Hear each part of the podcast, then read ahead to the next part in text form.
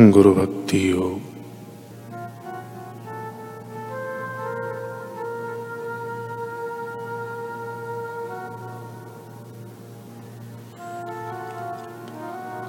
जो व्यक्ति दुख को पार करके जीवन में सुख एवं आनंद प्राप्त करना चाहता है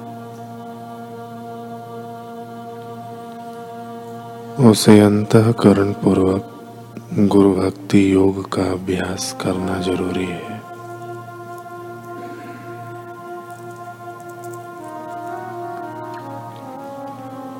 सच्चा एवं शाश्वत सुख तो गुरु सेवा योग का आश्रय लेने से ही मिल सकता है।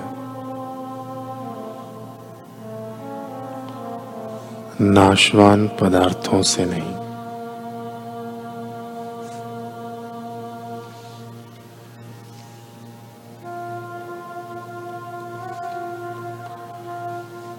जन्म मृत्यु के लगातार चलने वाले चक्कर से छूटने का कोई उपाय नहीं है क्या? सुख दुख हर्ष शोक के द्वंद्वों में से मुक्ति नहीं मिल सकती क्या? सुन, हे शिष्य, इसका एक निश्चित उपाय है। नाशवान विषयी पदार्थों में से अपना मन वापस खींच ले। और गुरु भक्ति योग का आश्रय ले। इससे तो सुख, दुख, हर्ष, शोक, जन्म मृत्यु के द्वंद्वों से पार हो जाएगा।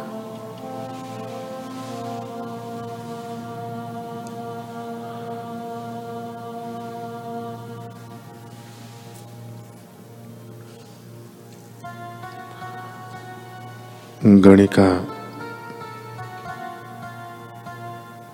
दोनों हाथों में वस्त्र लेकर दौड़ पड़ी सन्यासी महाराज के पास। एक हाथ में मैला और दूसरे हाथ में स्वच्छ वस्त्र था। दोनों को संत के सामने कर प्रश्न किया, महाराज आप मेरी एक बात का उत्तर दीजिए। धोबी के पास कौन सा वस्त्र जाता है? मैला या स्वच्छ? संत ने कहा, यह तो सर्वविदित है कि धोबी के पास मैला वस्त्र ही जाएगा। भला स्वच्छ क्यों जाएगा? गणिका ने कहा फिर मैं भी तो एक मैले वस्त्र के समान ही हूँ। मैंने सुना है, गुरु धोबी शिष्य कपड़ा साबुन सिरजनहार सुरत शिला पर धोइए, निकसे रंग अपार। इसलिए कृपया मेरी प्रार्थना स्वीकार करें। मुझ मैले वस्त्र को भी प्रभु भक्ति रूपी साबुन से पावन कर दे।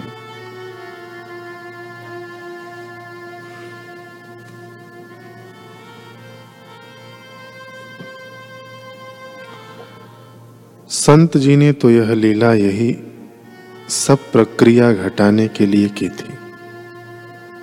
वे गणिका के मर चुके अंतकरण को पुनर्जीवित करने के लिए ही तो ठीक उसके कोठे के सामने आकर खड़े हुए थे और उसकी दासी को इतने कटु शब्द कहे थे। प्रयोजन सिद्ध होने पर बोले, चलिए देवी, हमें आपका निमंत्रण स्वीकार है। गणिका प्रसन्न मुद्रा से ऊपर की ओर दौड़ी, झट से आरती का दिया जलाया, महात्मा जी की आरती उतारी और लोटे के जल से चरण पखारे। फिर महात्मा जी से आसन पर विराजमान होने के लिए विनती की। उसके बाद शुद्धतम भावों व सामग्री से भोजन बनाया। महात्मा जी ने भोजन ग्रहण किया। अब बारी आई गणिका के भोजन करने की, उसकी आत्मा के भोजन की। गणिका ने कहा, महात्मन, मैंने सुना है कि संतों के पास ज्ञान की चाबी होती है, जिससे अज्ञानता रूपी ताले को खोलकर वे घट भीतर ही प्रभु के अलौकिक प्रकाश का दर्शन करा देते हैं। मैं भी प्रभु प्रकाश को पाकर अपने जीवन की कालिमा को नष्ट कर देना चाहती हूँ। राग रंग की छिछली मस्ती से दूर सदा सदा के लिए प्रभु आनंद की अनुभूति चाहती हूँ। मुझ पर कृपा करें। महात्मा जी ने गणिका के सच्चे भावों को देख, उसकी, उसी क्षण, उसे दीक्षा प्रदान की। गणिका के मस्तक पर हाथ रख दिया। गणिका ने दिव्य प्रकाश का दर्शन किया।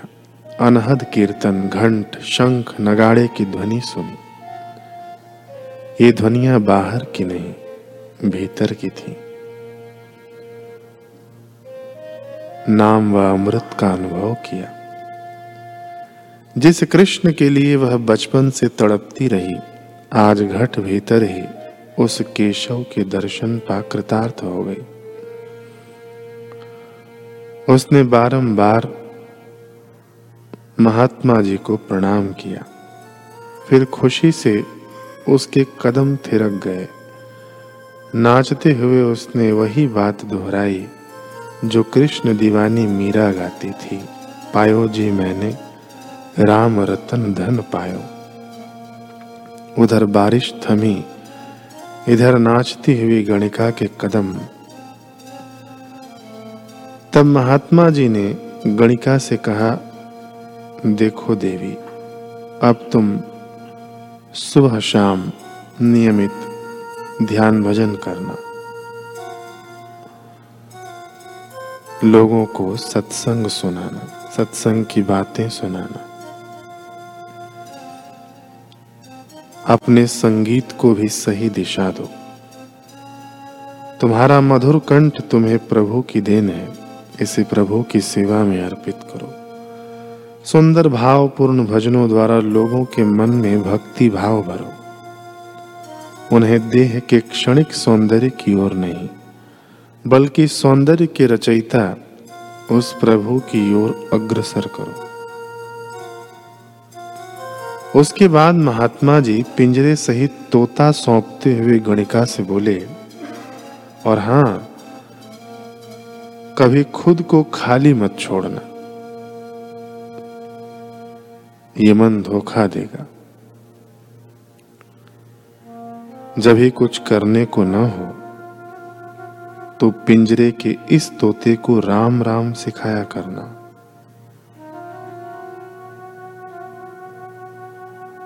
कृष्ण कृष्ण सिखाया करना। महात्मा जी को मालूम था कि गणिका का जीवन किन हालातों से गुजरा है। साधना, सुमिरन, सत्संग के बाद कभी यदि वे खाली होगी, ये खाली होगी तो इसका मन इसे पीछे की ओर, बुरे विचारों की ओर अवश्य खींचेगा। इसलिए उसके मन को व्यस्त रखने के लिए उसकी सेवा तोते को राम राम सिखाने की लगा दी। तत्पश्चात गणिका को आशीर्वाद देकर महात्मा जी मंदिर की सीढ़ियाँ उतर गए। जी हाँ संत के चरण पड़ने से अब वह कोठा नहीं मंदिर बन चुका था। उसमें वास करने वाली वैश्या भक्ति मती हो चुकी थी। इतिहास कहता है कि वह गणिका भी पार हो गई।